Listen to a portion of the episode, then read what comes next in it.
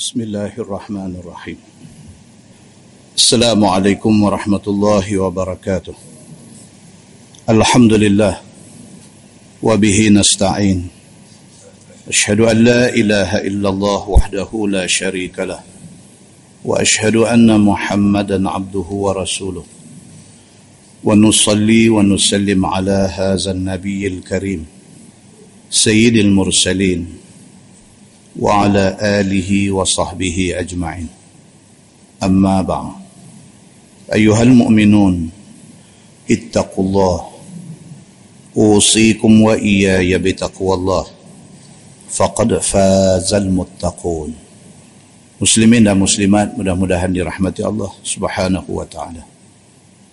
Di dalam sebuah hadis An Abi Hurairah radhiyallahu anhu qala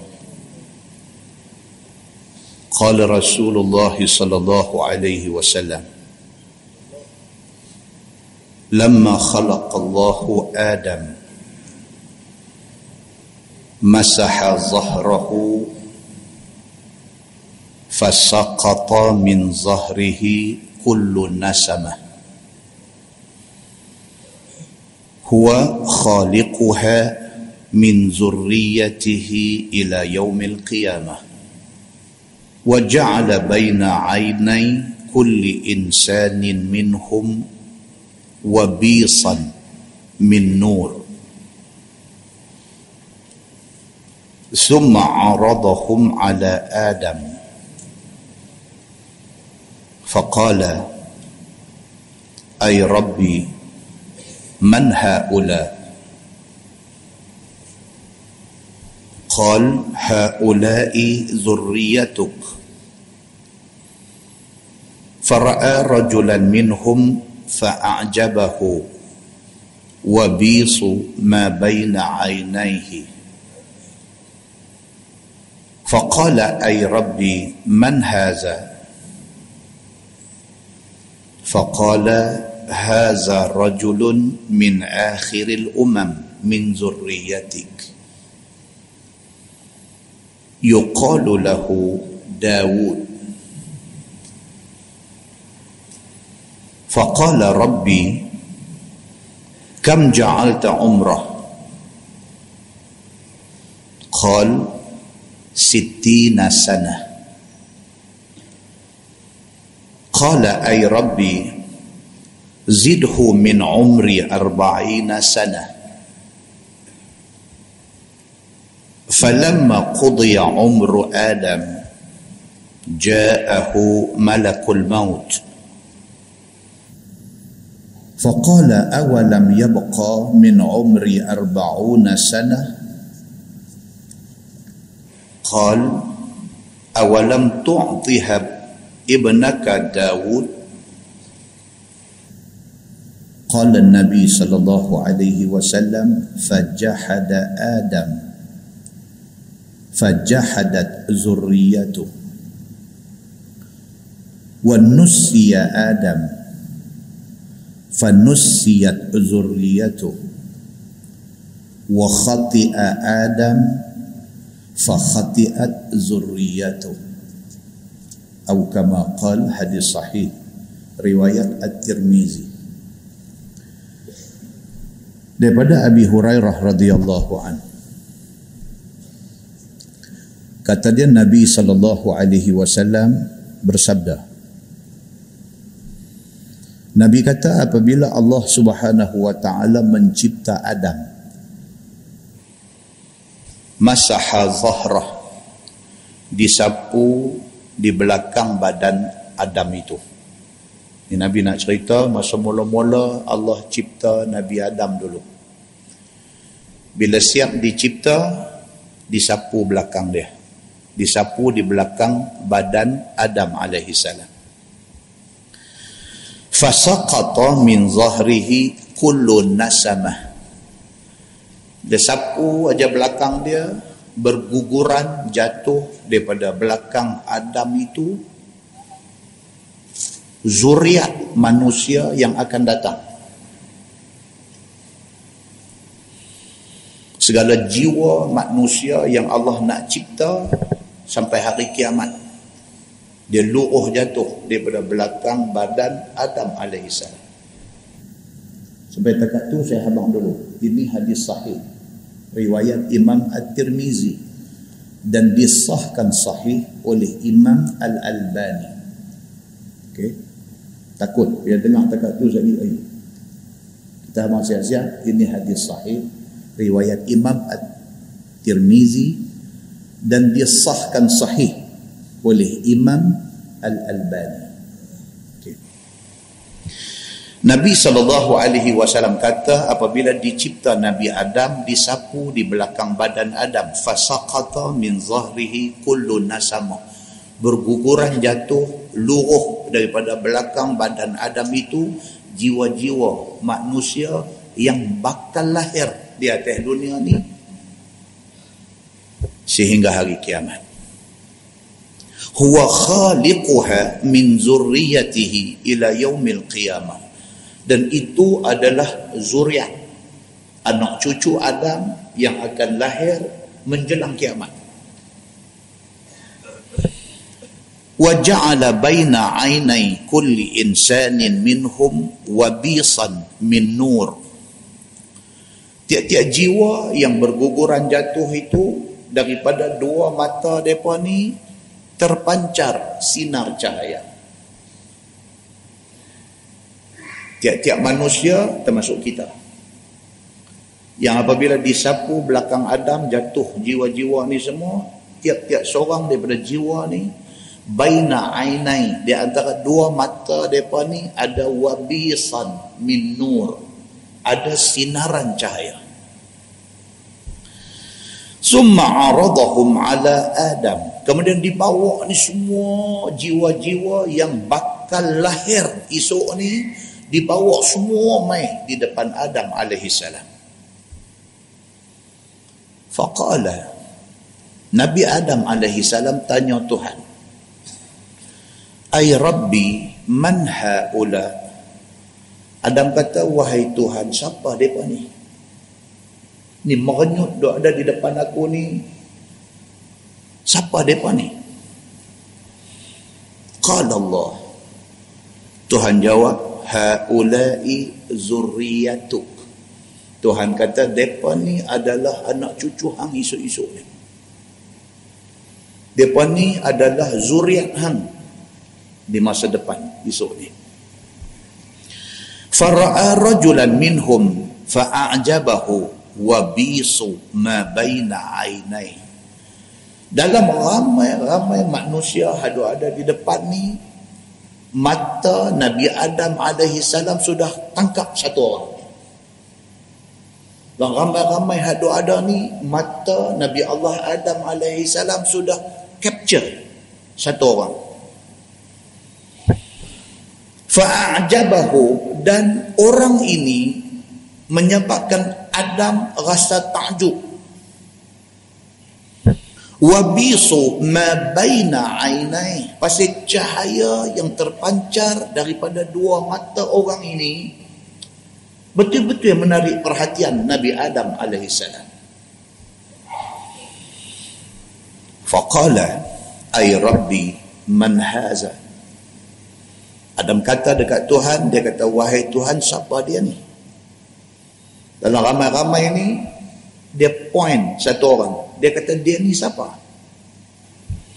Faqala Allah. Tuhan kata haza rajul min akhiril umam min zurriyatik. Tuhan kata ini salah seorang daripada umat kamu daripada kalangan umat kemudian Yesus yuqalu lahu Dawud Tuhan kata dia ni esok akan dinamakan dia dengan nama Daud. Tahu tak? Sebahagian ulama hadis kata Daud itu ialah Nabi Daud alaihi salam. Faqala kata Adam, "Rabbi, kam ja'alta umrah?" Nabi Adam tanya Tuhan. Dia kata, "Wahai Tuhanku, berapa umur dia ni esok ni?" Yang kata zuriat aku yang kata nama dia Adam ni esok ni umur dia berapa? Dia nak mati umur berapa? Qala Allah sittina sana. Tuhan jawab dah. Padahal masa tu baru ada Adam seorang. Hawa pun tidak ada lagi. Habil Qabil pun tak tahu duduk tang mana lagi. Tak ada lagi manusia ni. Tuhan bagi tahu kepada Nabi Adam alaihi salam Tuhan kata dia ni salah seorang daripada anak cucu hang esok ni. Nama dia Daud. Umur dia aku bagi Siti Nasana 60 tahun. Qala kata Nabi Adam alaihi salam ay rabbi zidhu min umri arba'ina sana Nabi Adam alaihi salam kata dekat Tuhan dia kata ya rabbi wahai Tuhan aku bagi dekat dia umur aku 40 tahun dia pun tak tahu lagi umur dia berapa. Dia tanya Daud ni umur berapa? Tuhan kata Daud umur dia 60. Adam kata dekat Tuhan, Ya Rabbi, wahai Tuhanku, bagi dekat dia umur aku 40 tahun. Dia sedekahkan umur dia 40 tahun kepada Daud. Falamma qudiya umru Adam, ja'ahu malakul maut. Nabi Muhammad sallallahu alaihi wasallam kata apabila sampai ajal Nabi Adam alaihi salam bila sampai ajal dia bila sampai umur dia jaa malakul maut malaikat maut mai dekat Nabi Adam alaihi salam faqala Adam alaihi salam bila nampak malaikat mai dia kata awalam yabqa min umri 40 sana? Adam AS kata bukankah umur aku ada 40 tahun lagi? Ini cerita zaman Nabi Adam. Nabi Adam tahu dah umur Tuhan bagi kat dia berapa. Bahkan dia tanya Tuhan ni Daud yang tak lahir lagi berapa umur akan bagi kat dia Tuhan dah habak dah Daud akan dapat 60 tahun umur Adam bagi dekat dia umur Adam Adam bagi 40 tahun dekat dia dan dalam masa yang sama Adam tahu umur dia berapa. Bila sampai ajal dia malaikat maut mai, malaikat maut nak cabut nyawa dia. Dia kata dekat malaikat maut, dia kata bukankah umur aku ada baki lagi 40 tahun? Pasal apa yang hang mai hari ni? Aku patut mati 40 tahun lagi. Qala kata malaikat maut awalam tu'tiha ibnaka Daud mereka mau kata bukankah umur hang yang 40 itu engkau sudah bagi kepada anak cucu hang esok ni yang bernama Daud? Qala Nabi sallallahu alaihi wasallam. Kata Nabi Muhammad sallallahu alaihi wasallam, fajahada Adam. Nabi Muhammad sallallahu alaihi wasallam kata Nabi Adam alaihi salam bantah benda tu. Dia mengingkari benda tu. Fajahadat zurriyatuhu maka anak cucu dia esok akan mengingkari benda yang mereka sendiri kata. Nampak? Undang-undang dia kata presiden. Dia menjadi presiden kerana Adam buat maka kita anak cucu Nabi Adam akan ada yang perangai begitu. Dia bagi umur dia 40 tahun kepada Daud. Tiba-tiba bila malaikat maut main nak cabut nyawa dia dia kata bukankah aku ada lagi 40 tahun umur? Malaikat maut kata betul eh tapi umur itu engkau sudah bagi kepada Daud. Fajahadat dia mengingkari benda tu. Dia kata bila saya bagi oleh kerana Adam pernah buat begitu anak cucu Adam manusia hari ini akan ada yang berperangai begitu. Dia kata ya. Satu hari esok dia kata bila aku kata ya. Dia kata tak. Satu hari esok dia kata bila aku kata tak. Satu masa dia setuju. Satu masa esok orang tanya dia kata bila yang aku setuju. Dia mengingkari benda yang dia sendiri persetujui satu masa dulu. Wa nusiya Adam fanusiyat zurriyatu.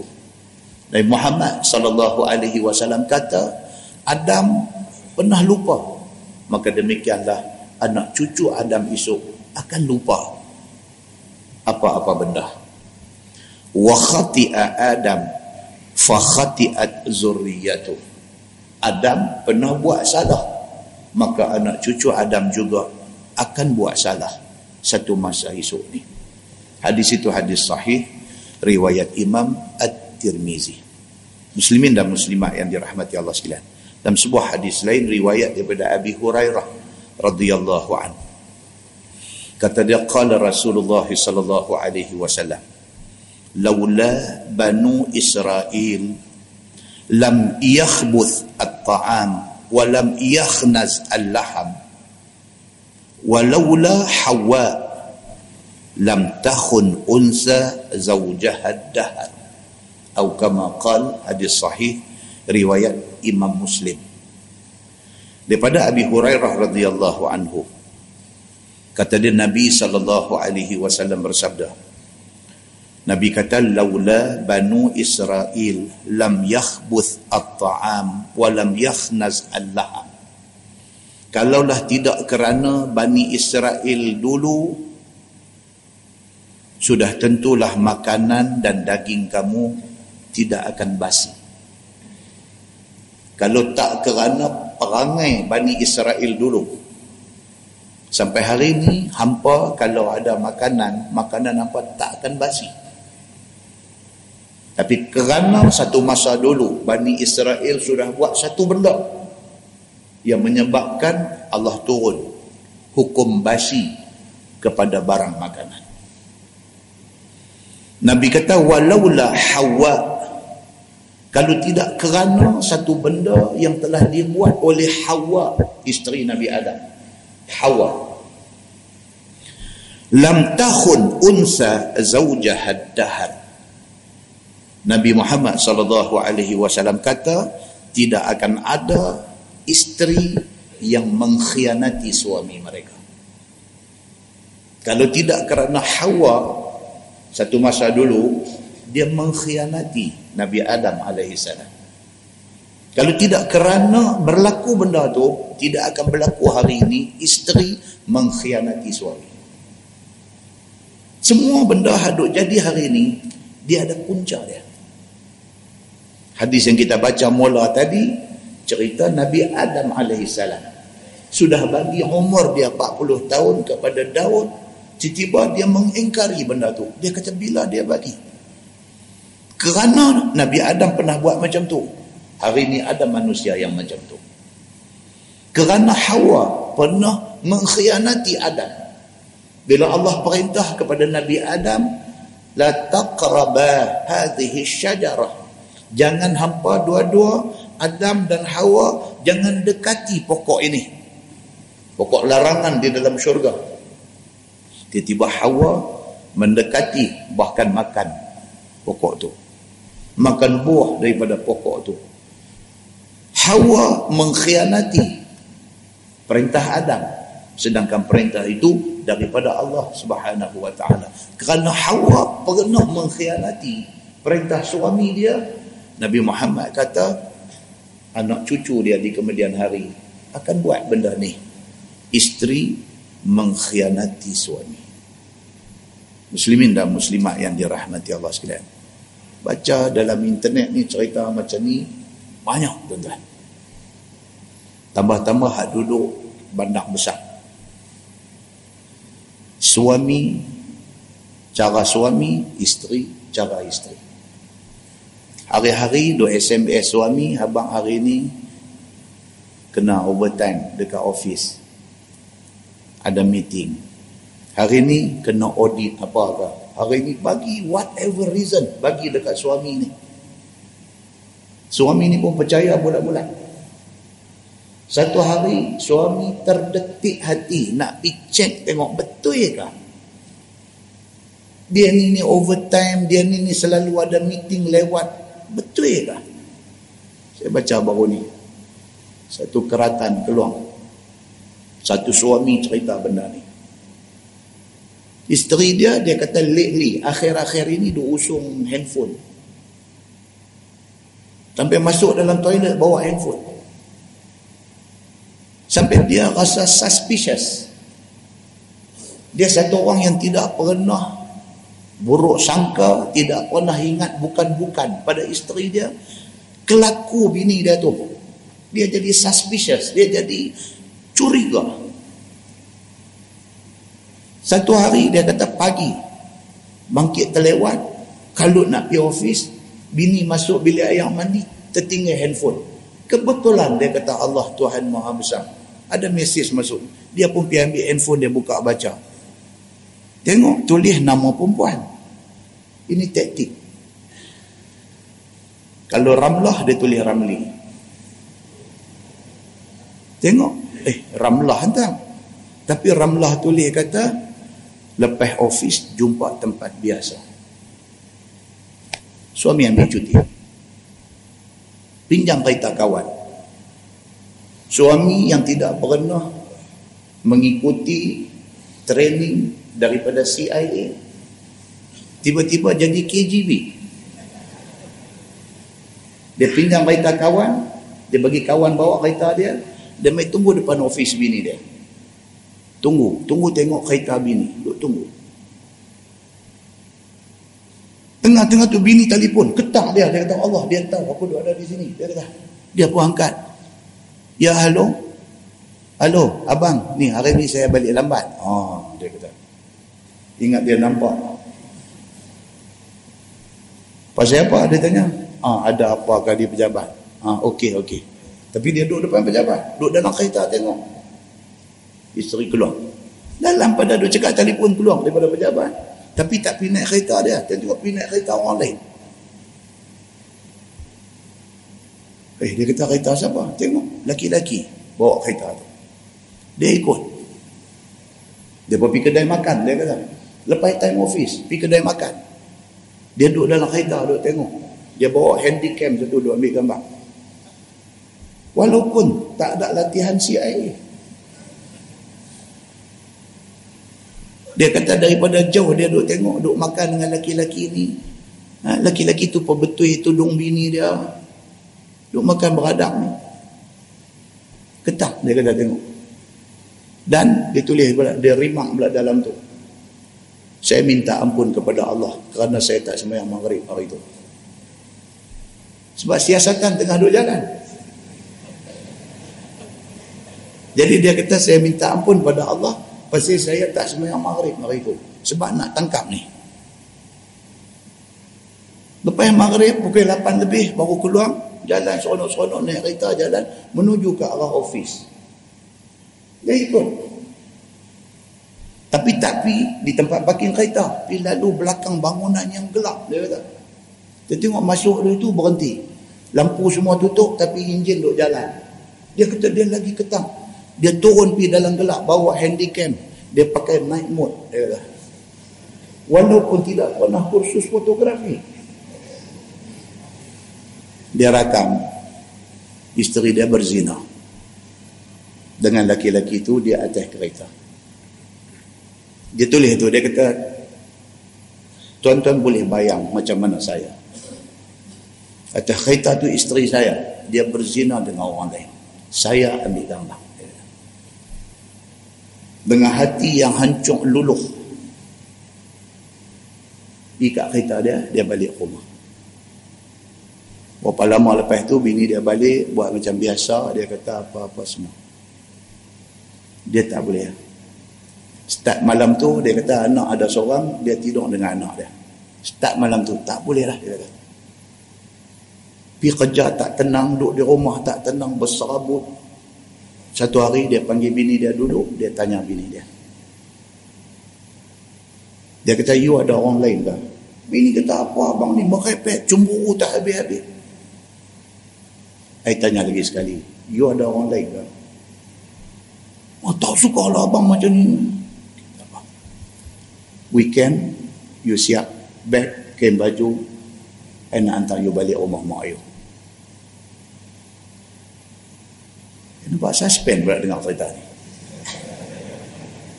Balik ni saya baca tu saya cerita balik apa yang saya baca. Bila balik sampai rumah mak pak dia mak pak perempuan ni dia kata dia jadi tak sampai hati. Pasal mak mentua dengan pak mentua ni teramat baik dengan dia Tak terbit di mulut ni nak abang apa yang berlaku ni. Tak terbit di mulut. Apatah lagi nak abang kata nak cerai bini ni. Tak boleh. Tengok ke muka mak mentua dengan pak mentua yang bagus ni. Tapi dia duk fikir-fikir balik. Dia kata apa kesudahan benda ni. Dia kata. So. Panggil mak mentua pak mentua duduk. Dia panggil bini dia mai. Dia terus abang. Dia kata mak ayah saya minta ampun minta maaf banyak-banyak. Saya balik mai ni. Kerana saya nak hantar balik. Anak mak dengan anak ayah. Saya ambil dia elok-elok. Saya hantar dia elok-elok. Terkejut orang tua ni. Bini ni dandan keluar satu drama apa ni abang saya tak faham pasal apa jadi dia pun tak boleh di dalam kereta ambil handycam dipasang pula di TV besar bagi tengok mak mentua apa mentua tengok mengucap doa istighfar astagfirullahalazim betul kan ni anak kita yang buat macam ni tuan-tuan apa yang Nabi saw sebut itu sangat banyak berlaku di akhir zaman ini. Hati-hati dengan gejala keruntuhan. Bukan sahaja keruntuhan akhlak dan sosial, tetapi keruntuhan akidah yang berlaku pada hari ini. Maka Nabi SAW kata, walaula hawa. Hawa ni bukan salah sampai macam tu.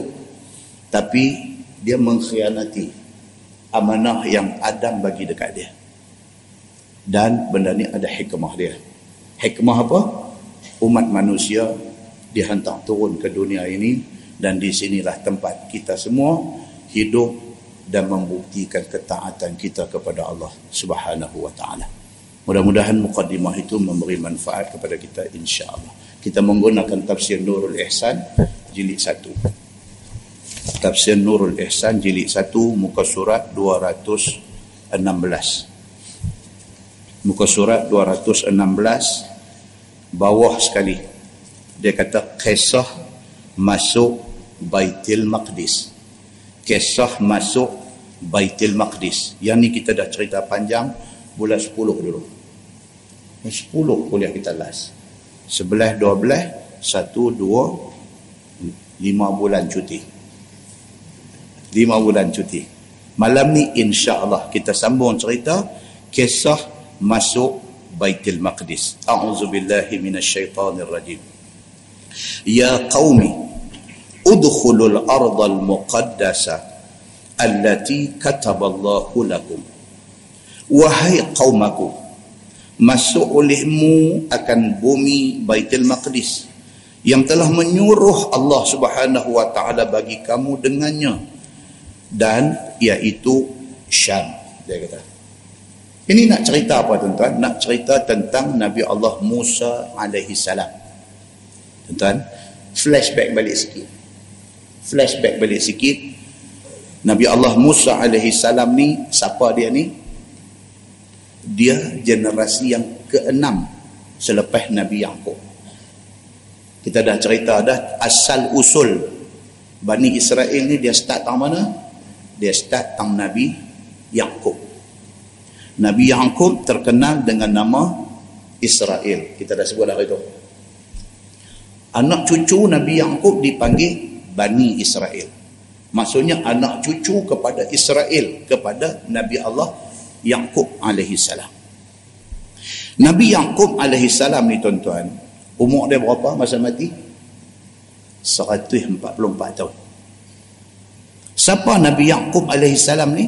Nabi Yaakob alaihi salam ni dia anak kepada Nabi Ishaq dia cucu kepada Nabi Ibrahim alaihi wassalam maksudnya apa keturunan nabi-nabi daripada Nabi Ibrahim Nabi Ishaq Nabi Yaqub Nabi Yusuf empat generasi semua nabi maka kerana itulah Bani Israel ni dia berasa megah Pasal apa? Pasal keturunan dia ramai dipilih untuk menjadi Nabi.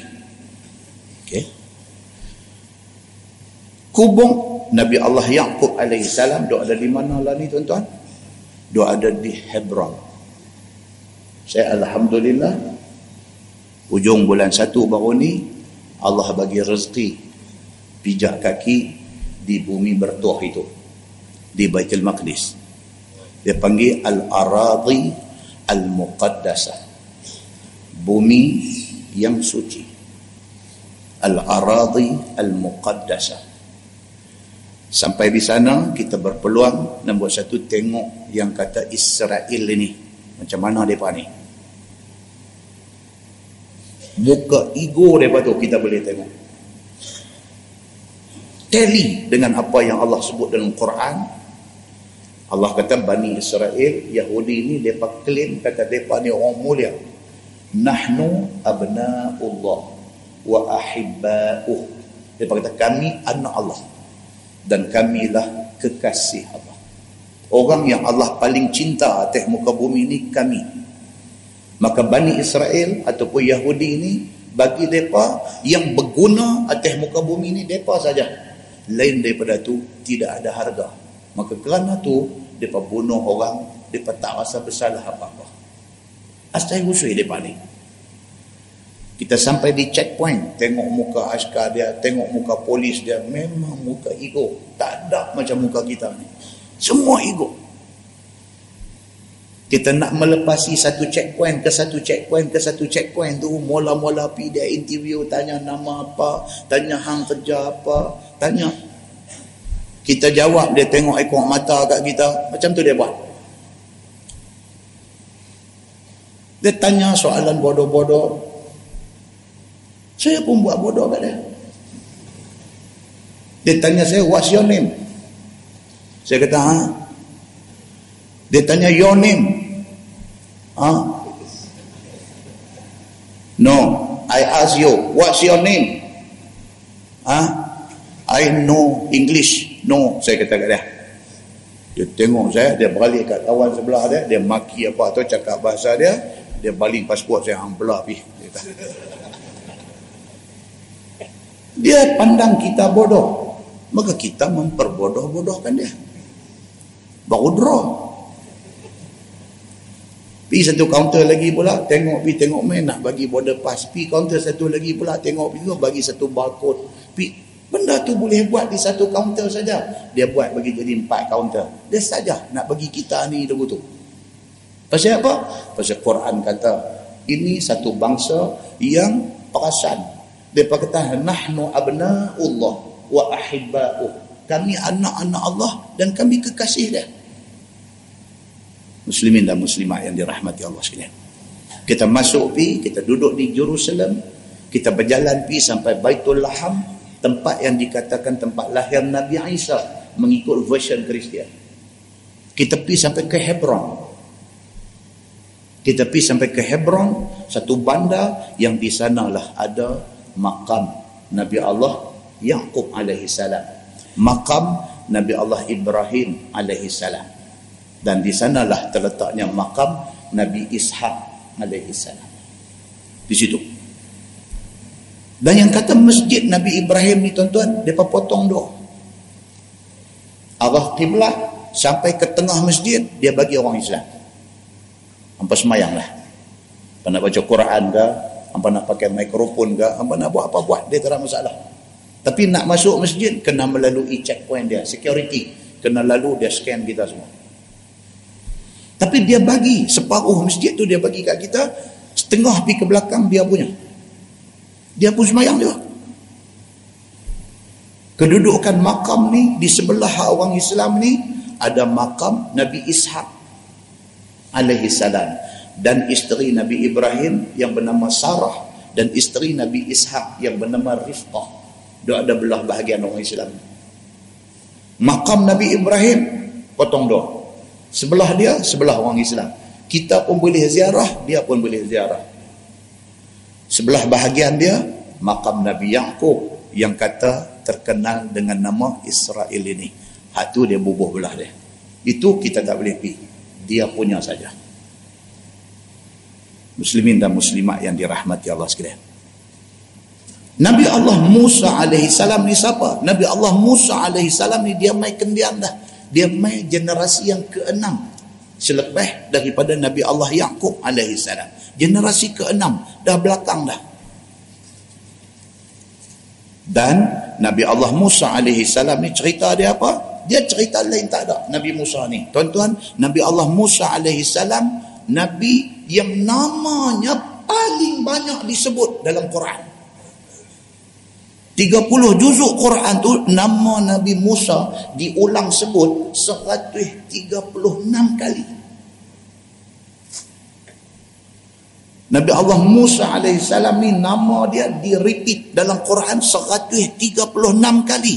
Nabi Muhammad wasallam Quran sebut 5 kali ya. Pasal apa? Pasal kisah Nabi Musa ni kisah yang cukup panjang. Dalam berapa surah nama dia ni dua repeat. Dia adalah generasi keenam. Selepas daripada Nabi Yaakob yang dipanggil Israel itu. Dan Nabi Musa alaihi salam berketurunan Bani Israel. Cerita pasal Nabi Musa ni pusing pi pusing main dua saja. Apa dia? Satu cerita lawan Firaun. Satu lagi cerita dia menghadapi kerenah dan perangai Bani Israel. Quran yang sebut sampai 136 kali ni, duk pusing cerita ni aja. Muslimin dan muslimat yang dirahmati Allah sekalian. Penat Nabi Allah Musa salam ni dengan cerita nak jaga Bani Israel ni penat dia. Bermula cerita dia daripada apa? Saya sebut bulan 10 dulu. Dia beranak pada zaman ahli sihir kata dekat Fir'aun dalam tempoh terdekat akan beranak mai satu budak jantan budak ni esok akan hancurkan kerajaan dia beranak time tu yang akhirnya dia diperanyut dalam sungai oleh mak dia dan Allah hatung dah wa makaru wa makarallah wallahu khairul makirin Hampa rancanglah apa strategi tipu muslihat dan sebagainya. Allah punya strategi yang paling baik. Peranyut Nabi Musa, Allah tidak atung orang jumpa dia. Allah atung bini Fir'aun pergi jumpa dia. Bawa balik dan akhirnya bela di dalam istana Fir'aun. Daripada baby beranak, peranyut sungai, jumpa, masuk, membesar dalam istana Fir'aun. Fir'aun yang nak bunuh semua budak jantan yang beranak ni tiba-tiba hak tu dia ambil belah dalam rumah dia sampailah umur dia remaja jadi kes pertama dua orang bergaduh satu bangsa Nabi Musa Bani Israel satu lagi bangsa Fir'aun iaitu Qibti bergaduh Musa pergi masuk campur dia belum Nabi lagi dia masuk campur bila dia masuk campur, dia bubuh penampak boya. Ini apa pula? Ini dia, dia, dia. Itu tersasul. Itu tersasul. Dia bubuh penampak dekat kipti ni.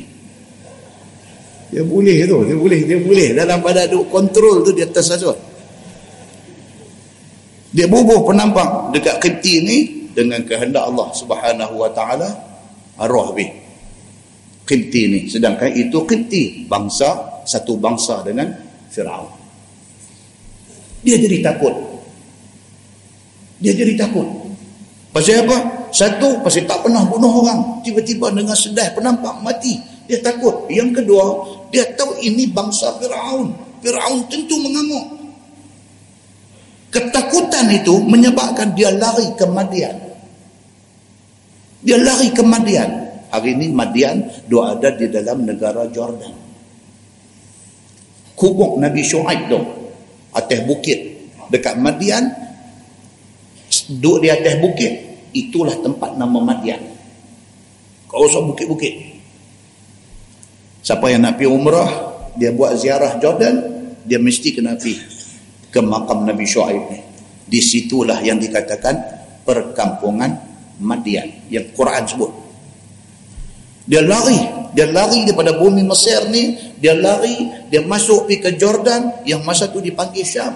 Dia sampai, dia jumpa kawasan yang nama Madian ni. Dan ringkas cerita, kahwin dia dengan anak Nabi Shu'aib. Satu tempoh masa dia duduk di Madian, dia jadi suami kepada anak Nabi Shu'aib, dia jadi menantu kepada Nabi Shu'aib, dia duduk situ satu tempoh masa. Sehinggalah dia rasa dah lama dah duduk situ, dia nak balik ke Mesir. Ya, keluarga dia semua ada sana. Nabi Musa AS teringat nak balik. Nak teringat ni dekat mak angkat dia, dekat Asyah ni yang begitu manjakan dia. Dia nak balik. Nabi Syuaib kata tak apa, balik bawa diri elok-elok.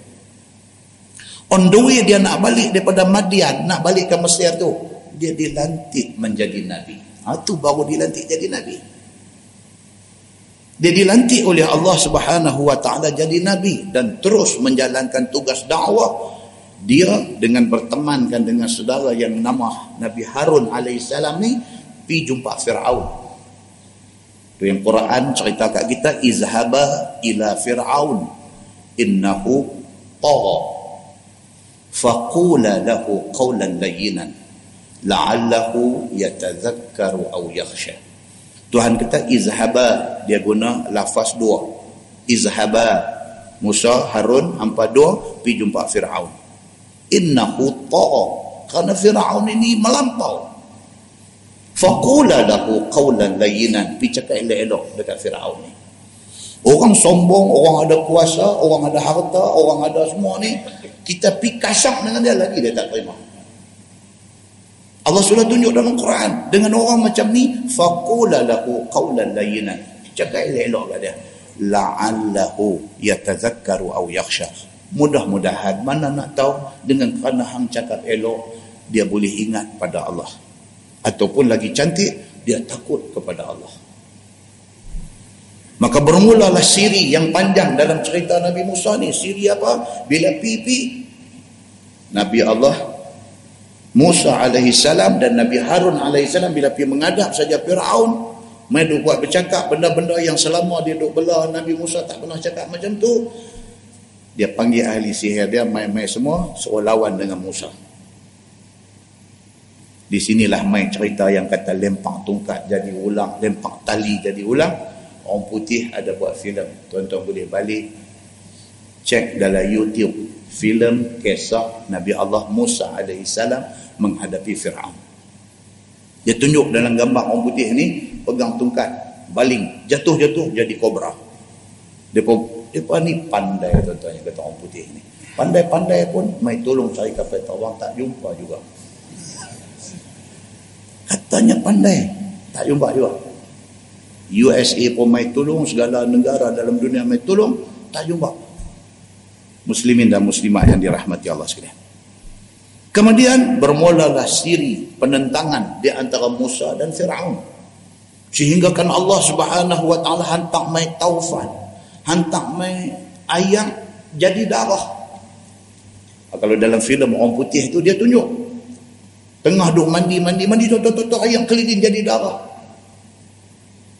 Pergi terjun dalam sungai. Tengah-tengah tengah mandi, ayam sungai, tok, tok, jadi darah.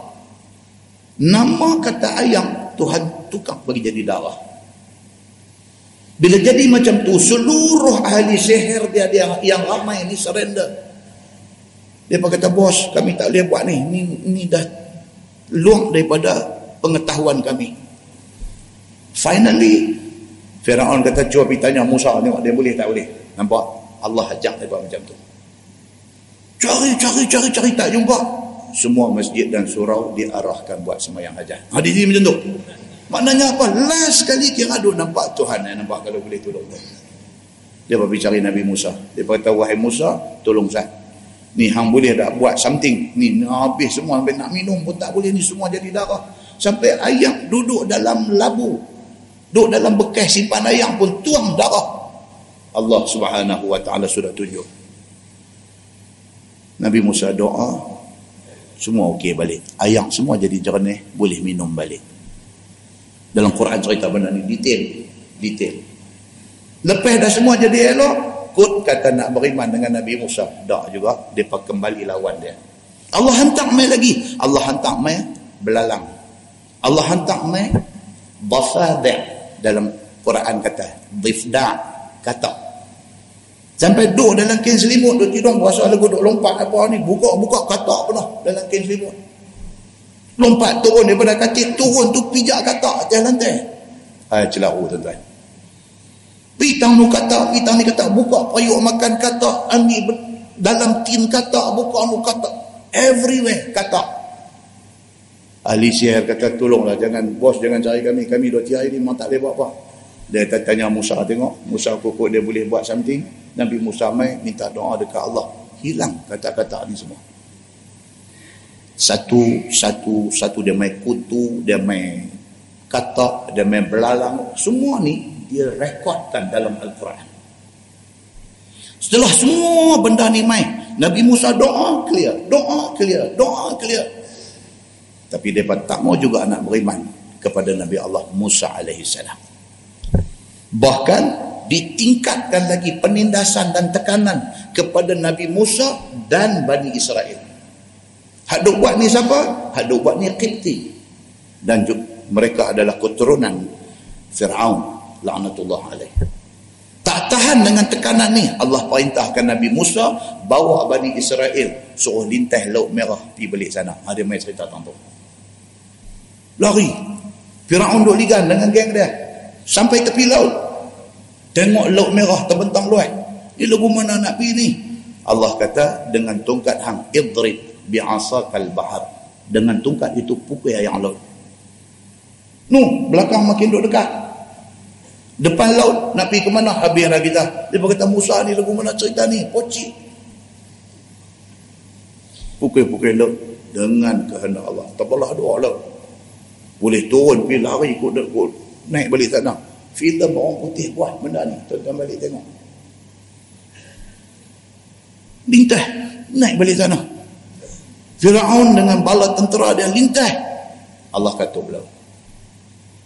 Dekat nak mati. Fir'aun kata, Amantu bi Rabbi Musa. Aku beriman dengan Tuhan Musa. Dah lewat dah. Akhirnya, mati mereka dalam keadaan derhaka Allah subhanahu wa ta'ala. Bila naik di tebing balik sana tu, Nabi Allah Musa alaihi salam tinggal Bani Israel dekat Harun dia nak pergi ke Bukit Tursina. Berlaku yang bermunajat dengan Tuhan. Yang dia minta supaya Tuhan tunjuk. Ditajalikan nur kepada Bukit Hancur Bekecai dan sebagainya. Dia balik main. Kaum dia sudah sembah lembu. Allah subhanahu wa ta'ala perintahkan selepas daripada tu supaya Nabi Allah Musa bawa Bani Israel masuk Baitul Maqdis. Dan pada ketika itu Baitul Maqdis diperintah oleh orang yang besar-besar dan kuat-kuat. Tuhan kata masuk pi lawan dengan geng tu depa tentu akan kalah. Tuhan bagi garanti. Geng tu akan kalah, Nabi Musa dan Bani Israel akan menang. Depa jawab dekat Nabi Musa, Musa hang dengan Tuhan hang pi lawan, kami tunggu sini. Kerana bantah itu mereka dihukum sesat di padang teh dia sebut dalam Quran. Iaitu padang pasir Sinai hari ini. Saya dah cerita baru ni di masjid Abdullah Fahim tentang benda ni. Sehingga 40 tahun mereka disesatkan di situ. Sampailah kepada hujung Nabi Harun mati dulu dalam duk sesat tengah padang pasir tu Nabi Harun mati tinggal Nabi Musa sehinggalah hari Nabi Musa ni malaikat maut mai dekat dia mai atas rupa manusia Malaikat Mumai jumpa Nabi Musa atas rupa manusia. Dia kata, wahai Musa, sila surrender kepada Tuhan kau. Maknanya hari ini hari akhir hang. Tolong surrender pada Tuhan. Nabi Musa buh penampang dekat malaikat maut ni. Dia duduk nak tampang saja. Dia bubuh penampang dekat malaikat maut sebab dia tak tahu kata itu malaikat maut. Ibnu Hibban, salah seorang ulama tafsir dan hadis mengatakan bahawa Musa tak tahu kata itu malaikat maut sebab dia main atas rupa manusia. Dia buh penampak malaikat ni. Malaikat ni balik lagu tu aja. Dalam hadis tuan-tuan buka dalam sahih Muslim ada cerita tentang kejadian ini. Dia balik jumpa Allah Subhanahu wa taala dia kata ya Allah engkau utuskan aku kepada satu orang yang tak mau mati lagi. Wa huwa a'lam sedangkan Allah Subhanahu wa Allah subhanahu wa ta'ala wa huwa ya'lam Allah tahu Tapi saja Allah buat benda ni untuk direkodkan sebagai cerita Nabi Muhammad kepada kita. Tuhan kata dekat malaikat maut, hampir balik dekat dia, tanya dia, dia nak hidup berapa lama lagi? Suruh, Tuhan kata dekat malaikat maut, suruh dia letak tapak tangan dia di atas ala matni thawr, di atas kulit lembu. Lembu tu ada, pipuh tapak tangan atas kulit lembu. Setiap bulu lembu tu aku tambah dekat dia satu tahun umur. Allah suruh malaikat maut pergi habang dekat Nabi Musa. Oh, hang tak mau mati lagi. Anak hidup lagi. Okey, never mind. Pi lembu pekuk tangan. Banyak mana bulu yang terkatup tu setiap helai bulu satu tahun aku tambah umur kat dia. Pi habang kat dia. Hadis Muslim, hadis sahih riwayat Imam Muslim. Malaikat maut pi. Pi dia tahu dah kali ini kata ini sebenarnya malaikat maut. Dia kata Musa, Tuhan suruh aku patah balik mai abang dekat Kalau hang tak mau mati, hang pergi buat macam tu. Tuhan bagi extension dekat hang. Satu helai bulu satu tahun. Hang boleh hidup. Ni Nabi Musa ni, ni ni ni duk ada di tengah padang pasir Sinai ni dalam keadaan duk sesat, jumpa tak keluar ni dalam keadaan tu. Lepas tu dia tanya malaikat maut, dia kata kalau lepas pekuk tu setiap helai bulu tambah satu tahun umur aku, lepas pada tambah tu apa jadi dekat aku? Malaikat kata summal maut. Lepas tu hang kena mati juga. Mana boleh lari daripada mati? Setiap makhluk hatta malaikat maut pun akan mati. Walau berapa lama umur hang Tuhan bagi akan sampai juga dekat noktah akhir umur hang. Summal maut. Kemudian hang akan mati juga masa tu. Musa bila dengar macam tu, dia kata fal'an. Kalau macam tu aku matilah dia kata. Kau ingat terus boleh tak mati. Kalau nak mati juga cuma lambat matilah dia kata hidup pun dengan dosa sesat dan padang pasir ni pun matilah. Cuma Nabi Musa kata aku nak minta satu benda. Apa dia? Dia kata aku nak minta supaya aku dimatikan. Rabbi amitni minal ardil muqaddasah. Dia kata wahai Tuhanku kalau nak matikan aku biarlah aku mati berhampiran dengan bumi yang suci iaitu Baitul Maqdis maka Allah Subhanahu wa taala pun perkenankan dia. Dia dicabut nyawa dan kubur dia memang tak jauh dah dengan pergi ke Baitul Maqdis. Kalau kita masuk border Jerusalem kita masuk Jericho kita nak menuju ke Jerusalem tu kita lintah kubur dia.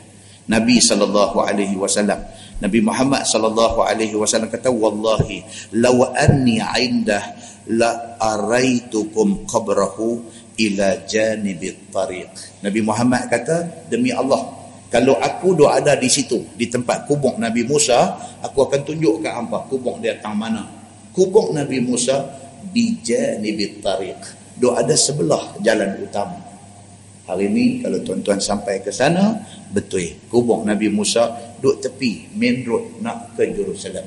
Dan Nabi bagi lagi clue. Nabi kata Aindal Kathibil Ahmar. Dia kuburnya berada di kawasan tanah yang warna tanah itu kemerah-merahan. Betul. Hari ini kubur tu dua ada di area yang kawasan bukit-bukit itu kemerah-merahan muslimin dan muslimat yang dirahmati Allah sekalian itu cerita yang ada di sebalik cerita hak kita duk baca lah ni cerita tentang Baitul Maqdis ini firman Allah ya qaumi dukhulul ardal muqaddasah allati kataballahu lakum. Wahai qaumku Nabi Musa kata masuklah olehmu akan bumi Baitul Maqdis yang telah menyuruh Allah Taala bagi kamu dengannya. Dan bumi itu ialah di Syam. Syam ni di mana tuan-tuan? Syria Jordan, Palestin, ini semua ni dulu dia panggil Syam. Hari ini dia dah pecah jadi negara-negara yang berlain-lain kuasa memerintahnya. Baik, sambung firman Allah wala tartaddu ala adbarikum dan janganlah kamu unduk ke belakang kamu kerana takut kepada seteru. Ni Tuhan kata pi masuk Musa bawa Bani Israel pi masuk Baitul Maqdis. Baitul Maqdis dikuasai oleh orang yang besar-besar.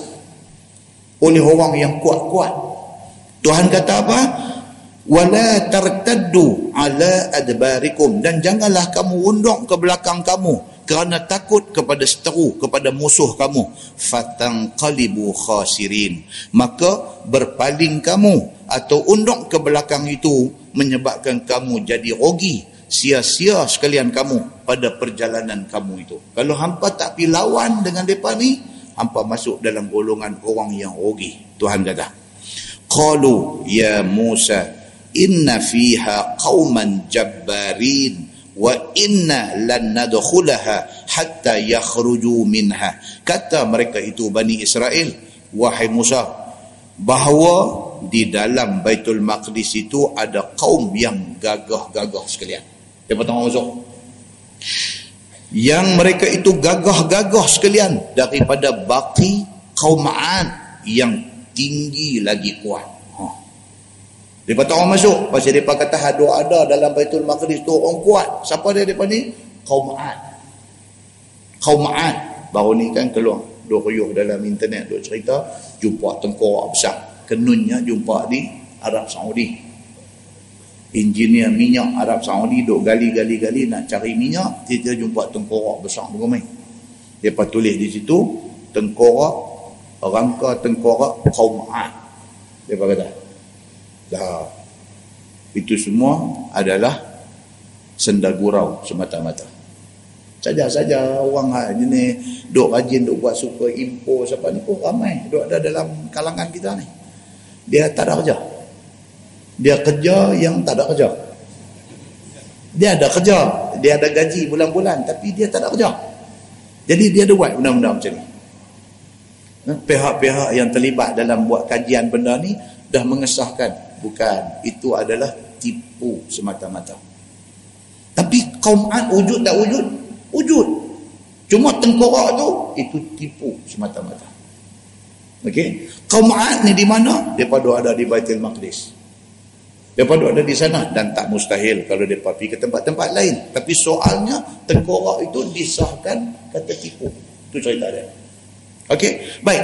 Lagi katanya kaum Ad yang duk kuasai Baitul Maqdis pada masa itu. Dan bahawa kami tiada masuk akan dia. Bani Israel kata dekat Nabi Musa kami tak mau ambil risiko. Nak pergi lawan dengan bangsa yang kuat bangsa kami tak mau. Kami tak mau ambil risiko. Sehinggalah mereka keluar daripadanya baru kami masuk. Lepas semua keluar tinggal Baitul Maqdis kosong baru kami nak masuk barulah kami hendak masuk setelah mereka keluar semuanya. Firman Allah fa in yakhruju minha fa inna dakhilun. Firman Allah Subhanahu wa taala dan jika keluar mereka itu daripada Baitul Maqdis bahwasanya kami ketika itu akan masuk ke Baitul Maqdis. Lagi depa ada kami tak masuk. Depa keluar baru kami masuk kata Bani Israel ni. Qala rajulani minal ladzina yakhafuna an'ama Allahu alaihima. Dan telah berkata oleh dua orang laki-laki daripada segala orang yang takut akan menyalahi perintah Allah. Yang nikmat Allah atas keduanya dengan pelihara suruh Allah. Maka bersembunyi kedua akan maka bersembunyi kedua akan hal jabbarin itu melainkan daripada Musa dan Harun Dua orang itu ialah Yusha bin Nun dan juga Kalab Yufana. Ha, dalam setengah kitab dia tulis nama Halab bukan Kalab. Halab Yufana. Okey. Bila Nabi Musa suruh Bani Israel pergi masuk lawan dengan orang yang ada di Baitul Maqdis. Bani Israel tak mau. Dia kata kami tak mau ambil risiko. Dia tinggal baru kami masuk. Dalam ramai-ramai Bani Israel tu ada dua orang yang dengar cakap Nabi Musa. Siapa dia? Satunya ialah Yusha bin Nun. Dia ni siapa? Dia Nabi. Yusha bin Nun Nabi. Tetapi bukan Rasul. Nabi dah ramai. Dia ni salah seorang daripada Nabi. Dan dialah setelah wafat Nabi Harun, wafat Nabi Musa, dialah yang memimpin Bani Israel masuk ke Baitul Maqdis dan menguasai Baitul Maqdis. Yusha bin Nur. Dengan seorang lagi Halab bin Yufana. Dua orang ni. Mereka bersyukur pasal Allah bagi mereka beriman kepada Nabi Musa. Dan mereka bersyukur kerana Allah jadikan mereka tak bantah perintah Nabi Musa. Ini dua orang ni disebut mereka ni di dalam Al-Quran. Udkhulu alaihimul bab. Maka masuklah oleh kamu atas mereka itu pada pintu kampung Baitul Maqdis itu maka jangan kamu takut akan mereka itu. Tuhan kata dah pi masuk. Lawan. Tu sadu takut Tuhan kata. Tubuh mereka sahaja besar tetapi tiada kuat hati mereka itu. Tuhan abang dah. Yang kata orang yang kontrol Baitul Maqdis ni badan besar hati kecil. Macam kita lah zaman kita lah pun. Ada orang tengok kurih kecil ya tapi hati kering. Dia boleh pergi bunuh orang dia cincang 18 ada seorang badan macam semua je bunuh nampak baru dia, dia tuang dulu. Badan besar hati kecil. Ada orang badan kecil hati besar. Orang ataupun golongan yang menguasai Baitul Maqdis ni golongan yang badan besar hati kecil Tuhan kata jangan takut hampa masuk hampa tentu menang. Tapi Bani Israel tak mau dengar perintah Tuhan. Mereka tetap tak mau masuk okey? Firman Allah fa idza dakhaltumuhu fa innakum ghalibun. Bahkan Tuhan kata maka apabila kamu masuk akan Baitul Maqdis itu kamulah yang akan menang sekaliannya. Tuhan bagi garanti lah. Apa tentu menangnya? Pergi masuk. Ini garanti daripada Tuhan. Kata kedua itu yang demikian itu kerana yakin dengan pertolongan Allah dan janji Allah. Cuma dua orang aja yang percaya kepada janji Allah. Kalau masuk akan menang. Firman Allah wa 'alallahi fatawakkalu in kuntum mu'minin. Dan atas Allah taala jua berpegang kamu jika ada kamu itu beriman sekaliannya. Hmm? firman Allah qalu ya Musa inna lan nadkhulaha abada ma damu fiha. Kata bani Israel wahai Musa kami sekali-kali tidak akan masuk ke Baitul Maqdis selama depa ada di Baitul Maqdis. Tak mau sampai sudah Ada suruh dia kata kami tak akan masuk ke Baitul Maqdis kerana kami tak mau ambil risiko. Kami tak mau pilawan dengan bangsa yang besar tu. Tak berani sampai macam tu. Firman Allah, "Fadhhab anta wa rabbuk faqatila inna hahuna qa'idun." Maka kata Bani Israel, "Pergilah engkau wahai Musa dengan Tuhan engkau." Ha ni yang kita kata tadi. Jangan ajak kami Musa, hang ajak Tuhan hang pilawan. Dia tak mau masuk. Musa, anta wa rabbuk. Engkau dengan Tuhan engkau pilawan. Kami di sini duduk sekalian menunggu. Kami tunggu tani. Menang, buat lagu tu kami pergi. Lagu tu yang ada ada. Yang kata Bani Israel, tuan-tuan, kalau kita lah disuruh jaga puan ni, bu, dengan layak buruk, dengan bantah, dengan kuat bangkang, dengan tak dengar cakap, oh jenuh. Nabi Musa alaihi salam diuji Allah jaga puak ni Bani Israel ni. Cukup tak boleh patah cakap dia. Sampai hari ini. Ada depa heran kat orang tuan-tuan Bani Israel. Saya pi baru ni heran juga. Heran apa? Sebelum pi duk bayang kata Masjid Aqsa ni macam Masjidil Haram, macam Masjid Nabawi lah. Dari segi ramai orang. Kita duk bayang ni. Pasal Tuhan sebut tiga masjid ni lah. Dalam banyak-banyak masjid, Tuhan sebut tiga masjid ni aja. Dan Nabi SAW sebut kata, kalau sekiranya hampa ni nak jadi susah kerana nak pergi ke negeri lain, susahlah untuk pergi tiga tempat ni. Mekah kita duk pergi dah tengok macam mana ramainya manusia duk tawah Kaabah ni. Madinah kita pergi dah, kita tengok ramainya manusia berpusu-pusu duk masuk masjid Nabawi semayang ni. Masjid Aqsa ni kita duk ingat kot macam Masjid Arab, macam Masjid Nabawi. Kita duk, duk ingat macam tu. Pi, tuan-tuan. Tu saya kata subuh. Semayang maghrib, tiga saf saja. Semayang maghrib, tiga saf saja. Luar jangka. Tak pernah kita sangka macam tu. Patutnya Duk kena tindai dengan Yahudi dengan apa patutnya lagi kena tunjuk tu. Tiga ya. Saya tanya tua guide Arab ni. Kita apa hal dengan apa ni? Apa duk kena tenyeh teruk dengan Yahudi dengan apa? Tak boleh kan tunjuk ni Masjid Aqsa ni. Kata kami di Malaysia no, sampai buat NGO Aqsa Al-Sharif. Ni, ni nak nak menggerakkan orang Islam semangat untuk nak membebaskan Masjid Aqsa. Yang hampa sendiri di sini, hampa tak berasa nak pergi ke semayang di Masjid Aqsa. Masjid yang dijanjikan pahala besar yang ketiga. Selepas Masjid Haram, selepas Masjid Nabawi. Dia masjid yang ketiga dijanjikan pahala besar. Dan dia kata lagu ni, dia kata kami ni orang Islam Palestin ni dia kata umur 50 ke bawah Yahudi tak pergi masuk dia kata. Sebab masjid tu dia located dalam kawasan bertembok tinggi. Dia ada pintu nak akses masuk. Di setiap pintu dijaga oleh askar askar Yahudi ni. Tunggu, lengkap uniform dan bersenjata. Jaga kita ni pun kalau sampai dia tengok dulu kalau dia nampak muka nampak macam okey dia terus bagi masuk kalau dia nampak lagu macam codong lagu macam duk pi festival music apa future punya muka ni dia ditahan dia nanti suruh baca fatihah. Askar Yahudi suruh baca fatihah. Eh, budak-budak codong-codong sikit ni tahan-tahan. Fatihah dia kata. Ha? dia pun tak Yahudi fatihah pula. Fatihah dia kata. Baca al-fatihah bismillahirrahmanirrahim baca waladhdallin amin. Okey dia pergi masuk yang pasal apa? Kononnya. Kononnya dia tahu bagi orang yang bukan Islam masuk takut kok jadi bergaduh dalam kawasan Masjid Aqsa. Ada penjelasan dia. Tapi tak tahu. Wallahu tapi nak habang kata tak ada orang. Dua sah, tiga sah, dua setengah sah. Macam tu aja. Maknanya hak duk pi tu aja duk pi macam kuliah maghrib masjid lah. Hak duk pi tu duk pi. Hak tak tu tak pi. Ya. Temai masuk Taman Sadun, Taman Brown.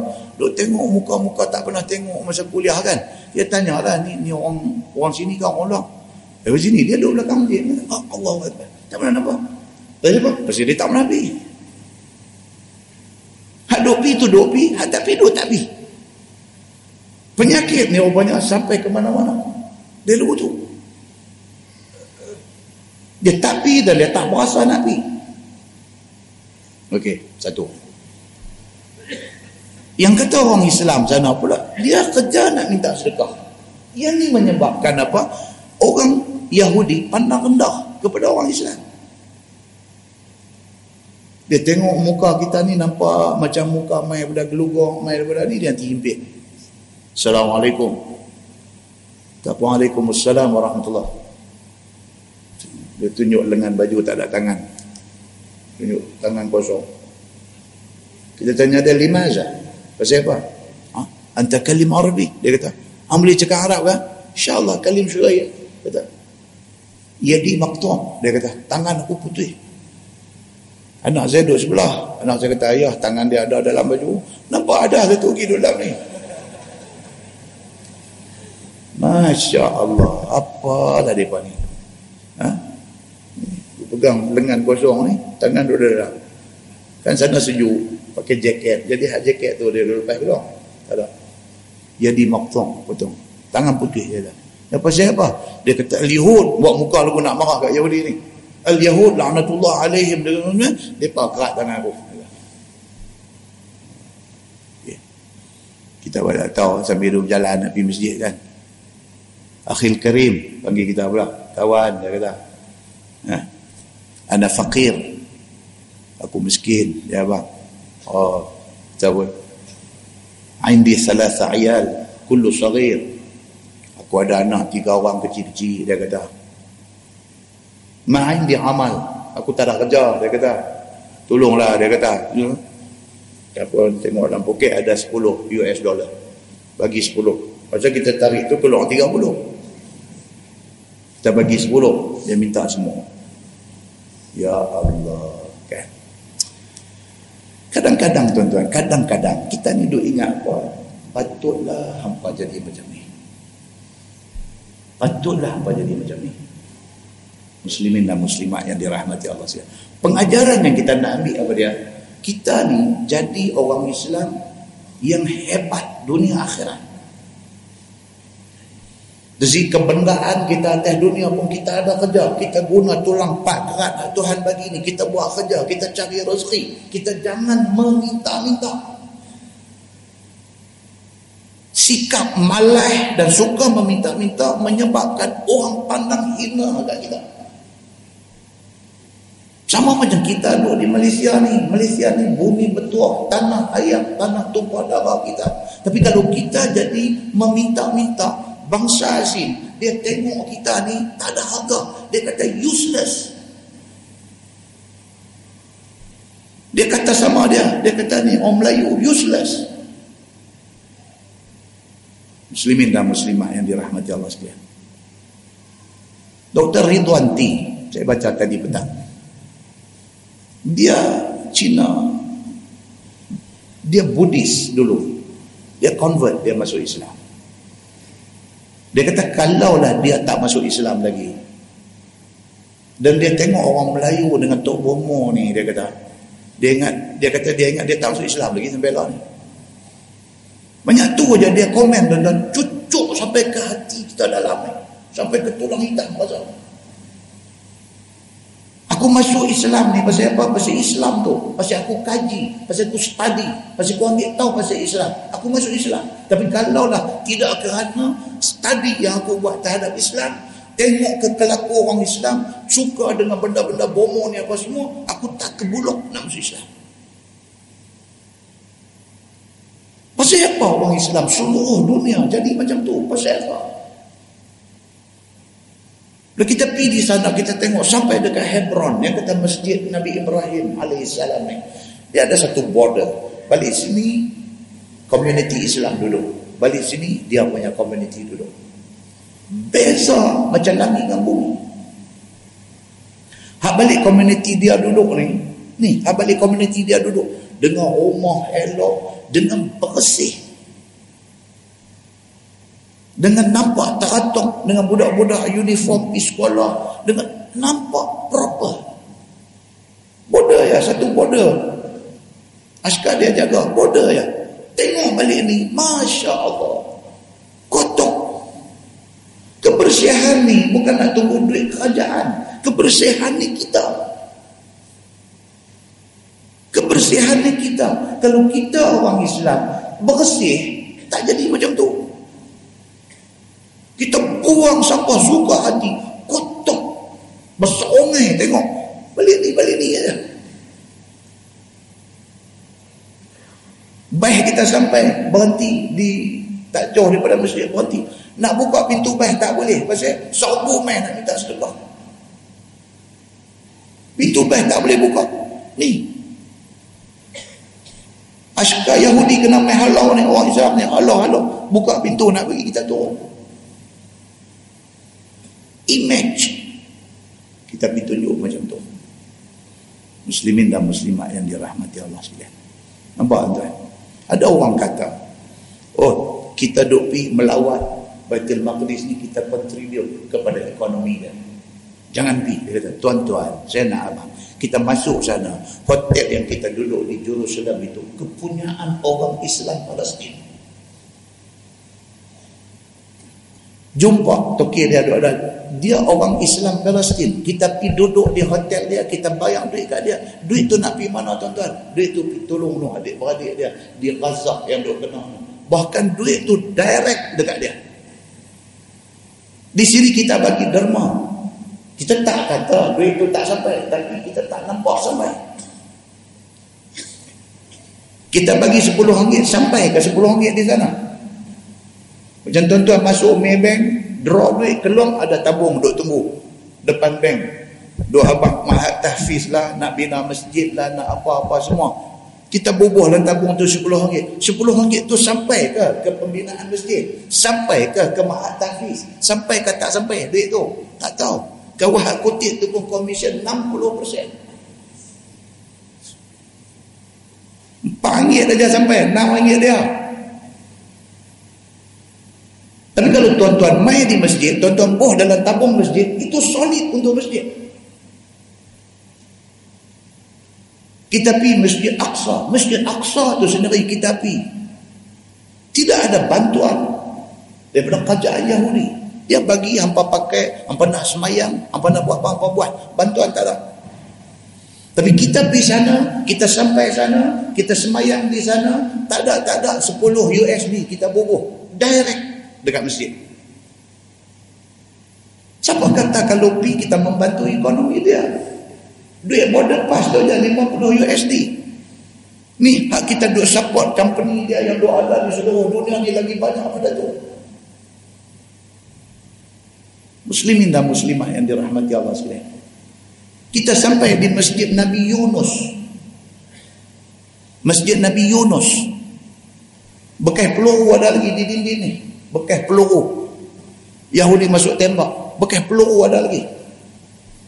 Masa kami sampai tu duk kutip kutip derma nak minta nak beli PA sistem baru. Sebab masa Yahudi main masuk mengamuk tembak tu, PA sistem tu dia pakai tok pecah wang.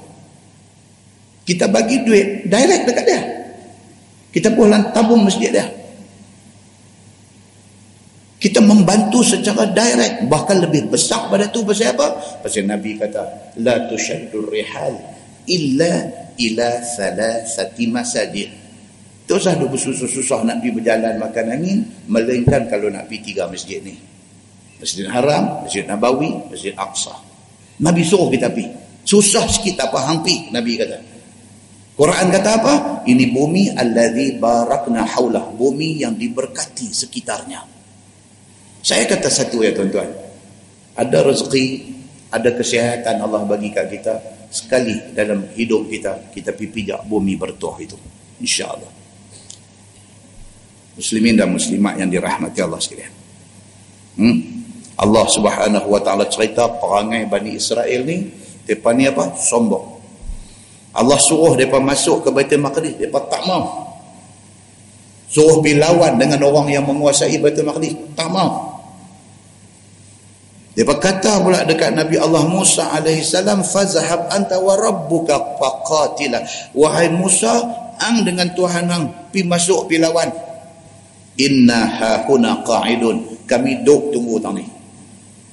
Kalau betul Tuhan hang kata boleh menang menang panggil kami kami pergi. Macam tu.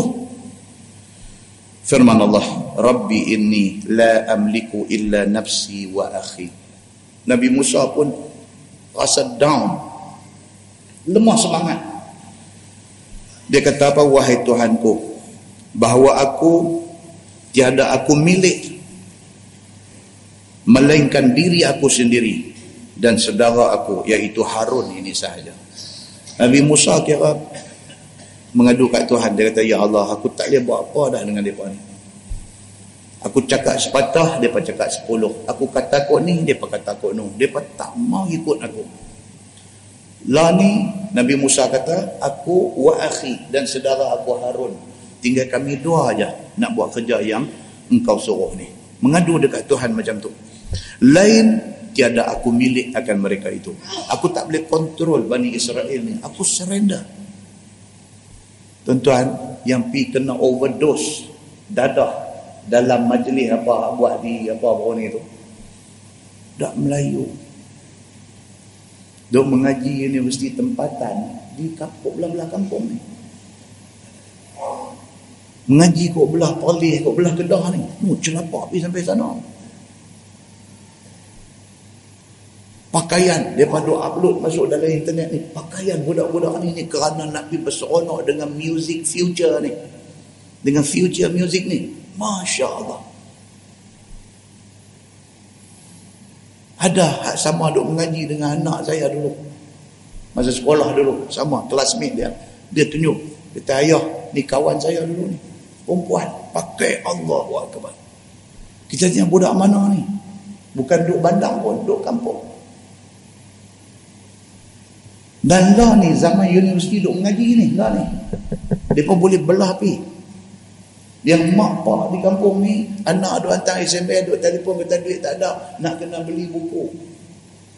Mak pak hantar ni, pi dekat cash deposit bank ni, duk buku, nak 50, nak 50, nak 50, hantar pi 300 ringgit. Rupanya dia pi situ. Muslimin dan muslimat yang dirahmati Allah sekalian. Apa nak jadi? Nah, muslimin dan muslimat yang dirahmati Allah sekalian. Baik. Dia kata Rabbi inni la amliku illa nafsi wa akhi wahai Tuhanku aku tak boleh nak kontrol dah depa ni melainkan diri aku dan saudara aku sahaja. Yang lain aku tak boleh kontrol lagi. Tiada boleh aku kerasi mereka itu supaya taat kepada engkau. Nabi Musa kata aku tak boleh buat apa dah kat depa ni. Nak paksa depa suruh beriman pun tak boleh. Firman Allah fafruq bainana wa bainal qaumil fasiqin. Maka pecahkan olehmu antara kami dan antara segala kaum yang fasik dengan hukum masing-masing. Nabi Allah Musa AS pun serah kat Tuhan lah. Buatlah nak buat macam mana pun. Aku dah tak boleh buat apa. Macam setengah ibu bapa hari ni tak boleh nak kontrol anak. Tak boleh kontrol anak. Sampai anak pergi jadi hantu di sekolah. Cikgu main Ada ibu bapa kata kat cikgu ni. Dia kata saya tak boleh buat apa dah. Cikgu, cikgu nak buat apa. Cikgu buatlah bagi anak saya jadi elok sudah. Sampai tahap tu dah. Di rumah pun tak boleh. Mak, pak ni tak boleh tegur. Tegur dan dan tendang bangku pum terpelanting di dinding. Sebut aja, sebut dia sikit dan dan dia kaya. Dia kata susah dah duduk di rumah ni. Hak tu tak kena, hak ni tak kena. Dia kaya kat mak pak dia. Mak pak takut. Tak nak takut. Ada kejadian-kejadian yang seumpama ini berlaku di dalam masyarakat kita hari ini. Firman Allah qala fa innaha muharramatun alaihim arba'ina sanah yatihuna fil ardi. Firman Allah maka bahwasanya bumi Baitul Maqdis itu diharamkan ke atas mereka itu yakni ke atas Bani Israel itu masuk ke dalamnya selama 40 tahun Tuhan marah Aku suruh hampa masuk, hampa tak mau masuk. Aku janji kalau hampa masuk, pi hampa menang pun hampa tak mau masuk. Hampa buat main-main pula dekat Nabi aku, dekat Nabi Musa. Hampa kata dekat Nabi Musa, Musa, hang dengan Tuhan hang masuk pi, kami tunggu sini. Kalau okey, panggil kami. Perbuatan mereka ni mempersendah-sendahkan perintah Allah ni, Allah marah. Maka main ayat ni, Tuhan kata apa? Fa innaha muharramatun alaihim arba'ina sanah. 40 tahun Allah haramkan Bani Israel daripada pijak bumi Baitul Maqdis. Allah haramkan kaki mereka pijak bumi Baitul Maqdis 40 tahun. Dengan cara apa? Dengan cara Allah bagi mereka sesat di padang pasir Sinai. Kita dah cerita dah bulan 10 itu padang pasir Sinai ni. Dia duduk tang mana tuan-tuan? Dia duduk tang mana? Dia duduk di sebelah utara Laut Merah. Sebelah kiri dia ada terusan Suez. Sebelah utara dia sempadan antara Mesir dengan Israel. Sebelah utara dia. Yang kata Rafah Rafah tu sempadan Rafah tu dia ada sebelah utara pada pasir Sinai.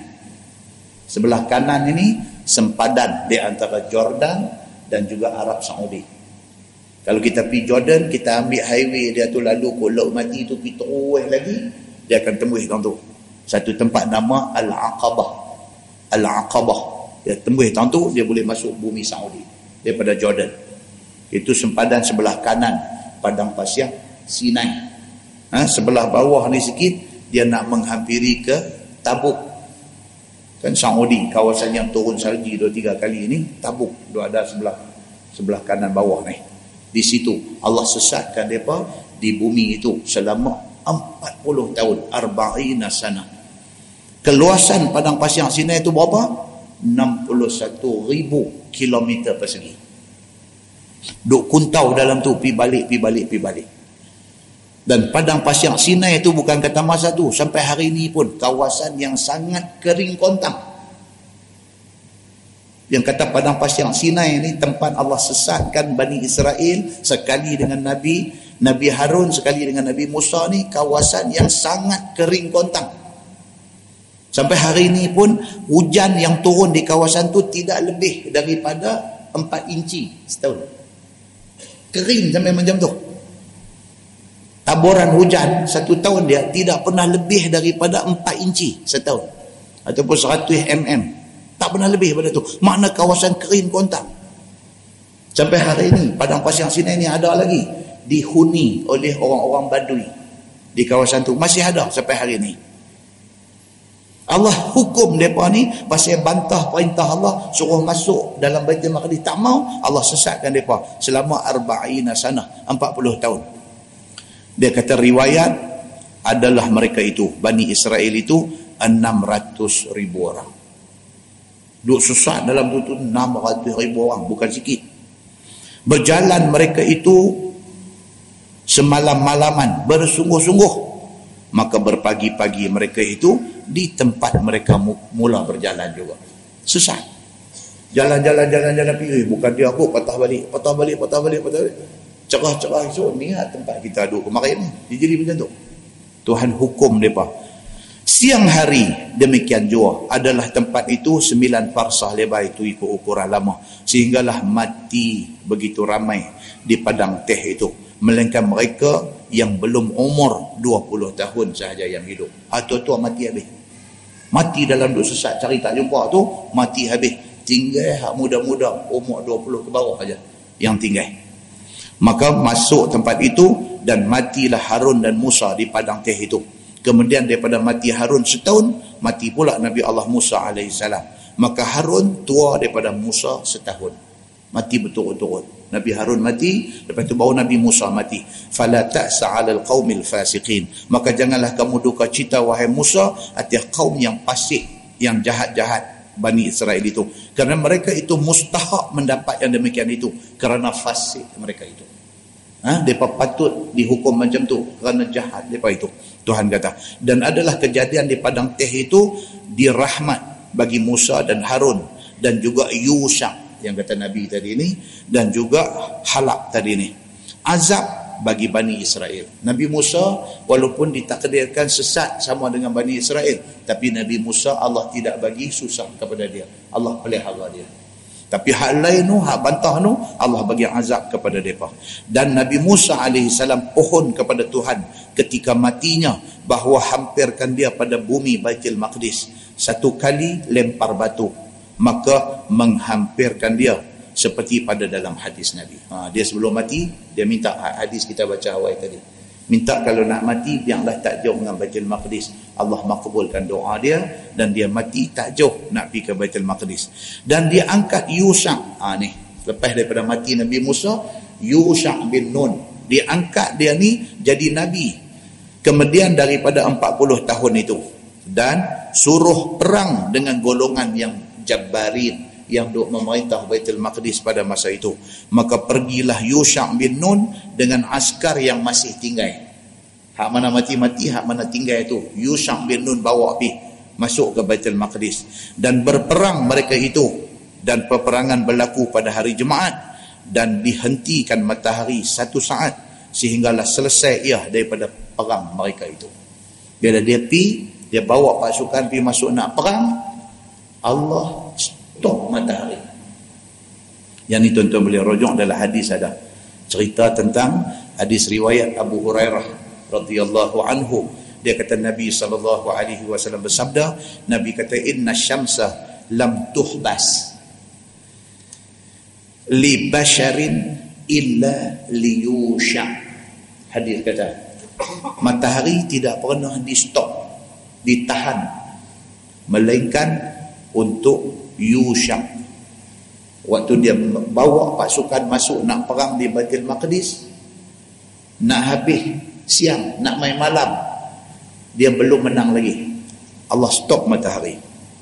Sehinggalah dia menang pada siang tu juga. Baru Allah turunkan matahari jadi malam.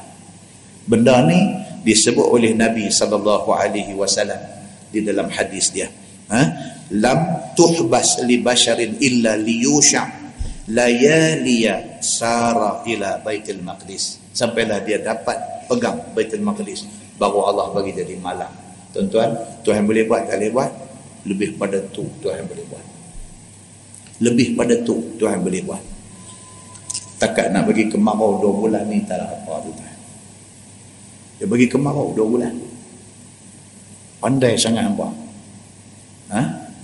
hari tu aku bagi hujan Riau tak puas hati. Aku bagi kemarau. Riau juga tak puas hati. Hampa mau apa? Tuhan kata. Hampa mau apa? Aku bagi hujan aku hampa tak sedap ke diri. Hampa duk lawan, duk bantah aku juga. Aku bagi kemarau aku hampa tak sedap diri. Hampa duk lawan, hampa duk marah aku juga. Dah sampai dua bulan, muka pun dah naik cerin dah. Kita belum binang ni tak apa lagi. Pasal apa? Pasal dia duduk sukat ayam di empangan tu, kata takat bulan lima okey lagi. Maknanya pasal apa? Pasal orang Pulau Pinang duduk main masjid ngaji ramai lagi. Pulau Pinang bagi tahu kata, insya-Allah sampai bulan lima akhir ayam tak perlu catu lagi. Kalau sampai akhir bulan lima tak hujan juga, barulah nak catu ayam. Pulau Pinang special case kau belah Kuala Lumpur tuan-tuan? Kau belah Selangor? Kau belah apa? No rambut cerin bertanduk habis lah dua hari sekali baru dia buka ayam tu pun buka. Turun meleleh aja duk tahan cawan pun lambat penuh. Tambah nak, nak tahan dengan dengan bukai ayam besar. Kan? Kita di sini Alhamdulillah. Pasal apa? Macam ni kita tengok. Okey lagi. Malaikat turun main majlis kita ni. Malaikat balik bagi report. Tuan-tuan macam mana dia kata okey. Okey, okey bagi bagi hujan turun. Mai dah hujan kat kita. Alhamdulillah. Dan mai pun ke seluruh Malaysia semua dah dapat dah. Pasal apa? Pasal akhir sekali manusia tahu kata hujan ni kerja Tuhan. Pakat buat semayang istisqa.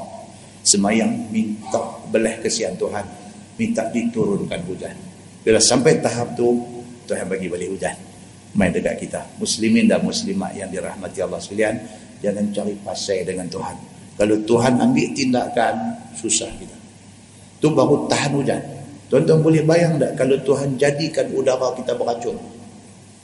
Oh tak boleh bayang tuan-tuan. Kalau Allah nak buat dia jadikan udara yang kita duduk sedut ni beracun. Allahu Akbar. Berebut pergi beli balang gas ni Orang pakai gas tu terjun laut. Kita pakai gas duduk jalan kau dalam duduk. Tengok duduk main kau Penang Road. Duduk galai. Gas belakang. Tengok Penang Road. Tengok. Duduk kena tsunami pun duduk pakai gas belakang. Ni apa ni? Allah bagi udara beracun. Mungkin tak Allah buat? Mungkin. Tidak mustahil bagi Allah. Tengok tahap derhaka kita dekat dia. Tara mana. Selagi mana ada orang yang masih mau rokok sujud kepada Allah. Belah ihsan rahmat Allah ada kat kita semua. Insyaallah. Baik. So dia kata di sini apa dia? Dan berperang ia akan mereka itu. Pada hari Jumaat Allah stop matahari. Sehinggalah selesai Yusham daripada perang mereka itu. Dan ada riwayat daripada Imam Ahmad satu hadis bahawa matahari tidak ditahan atas seseorang melainkan bagi Nabi Yusham segala malam yang ia berjalan ke Baitul Maqdis dan bagi Nabi sallallahu alaihi wasallam juga biasa Allah tahan matahari.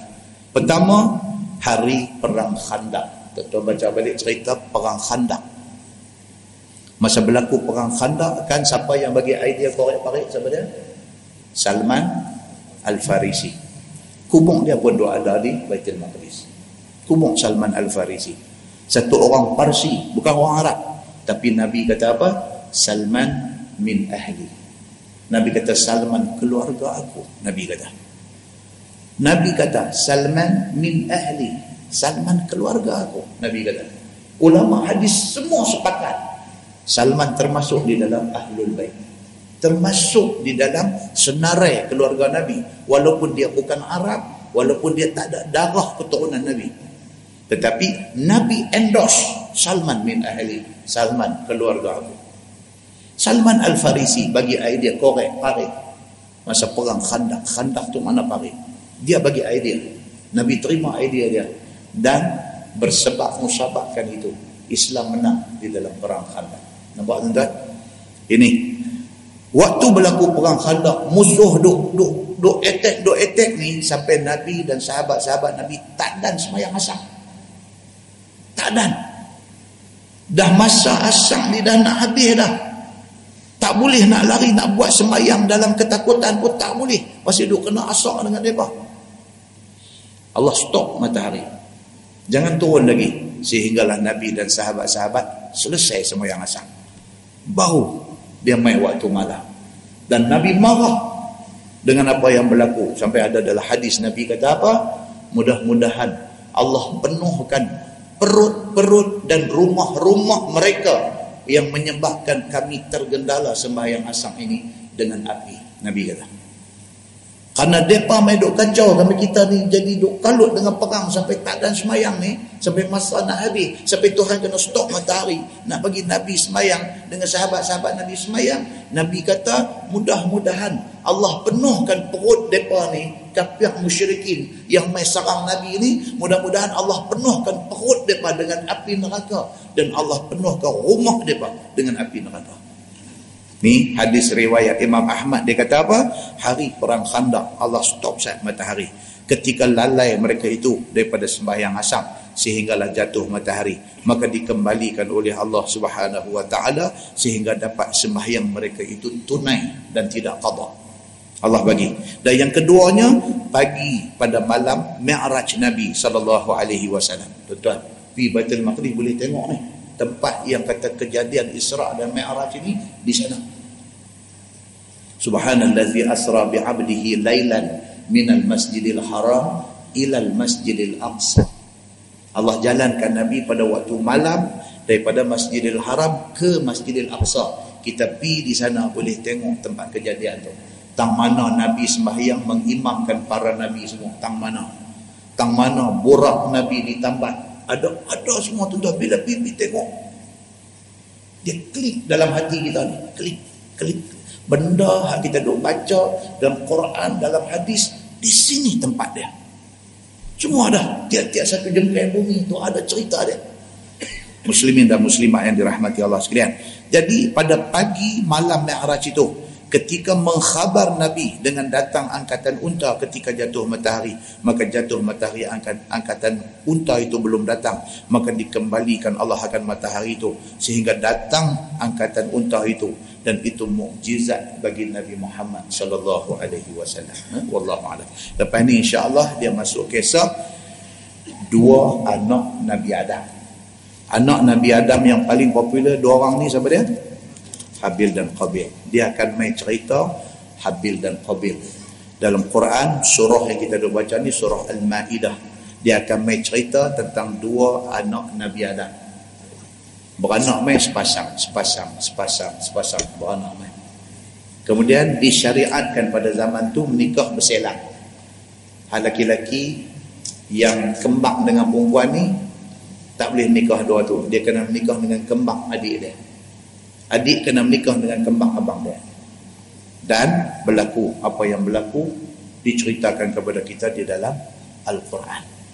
Dia main pula cerita selepas itu nak menyelesaikan masalah antara dua anak ni. Nabi Adam pun dah kena test dah dengan anak tak dengar cakap ni. Nabi Adam dah kata dah ini perintah Allah. Habil hang kahwin dengan dia ni Qabil hang kahwin dengan dia ni. Seorang setuju seorang tak setuju Nabi Adam kata tapi ini Allah yang perintahkan. Tak mau. Anakku Sazani juga dia ni pun. Tak mau. Aku ku mana apa aku mau kembang aku. Pasal apa pula aku nak pergi nikah dengan kembang dia. Pasal apa? Pasal kebetulan hak segak ni nama Iqlimah. Setengah baca Aqlimah. Segak. Jadi kembang dia tak mau lepas. Dia kata pasal apa aku tak. Dia beranak keluar main sama dengan aku. Aku mau kat dia. Pasal apa pergi bagi kat aku hadiah ni? Dia ni tak. Jadi kacau. Allah subhanahu wa ta'ala perintah Nabi Ibrahim suruh buat suruh anak-anak dia buat korban. Ha, dia akan cerita ni Habil ni apa kerja dia? Qabil ni apa kerja dia? Dan apakah persembahan korban yang dibuat oleh mereka ni? Dia akan cerita esok ni. Nah, insyaAllah. Lepas itu, cerita itu dia berakhir dengan berlaku pembunuhan yang pertama di dalam sejarah ketamadunan manusia. Sama juga. Macam mana kita baca cerita Nabi Adam alaihi salam tadi? Macam mana kita baca cerita Hawa menjadi presiden kes? Adam terlupa kata dia dah sedekah 40 tahun umur dia kepada Daud. Dia kata dak. Hawa engkar apa yang dipesan yang di, yang diperintah oleh Allah oleh suami dia Maka akhirnya berlaku kepada anak cucu.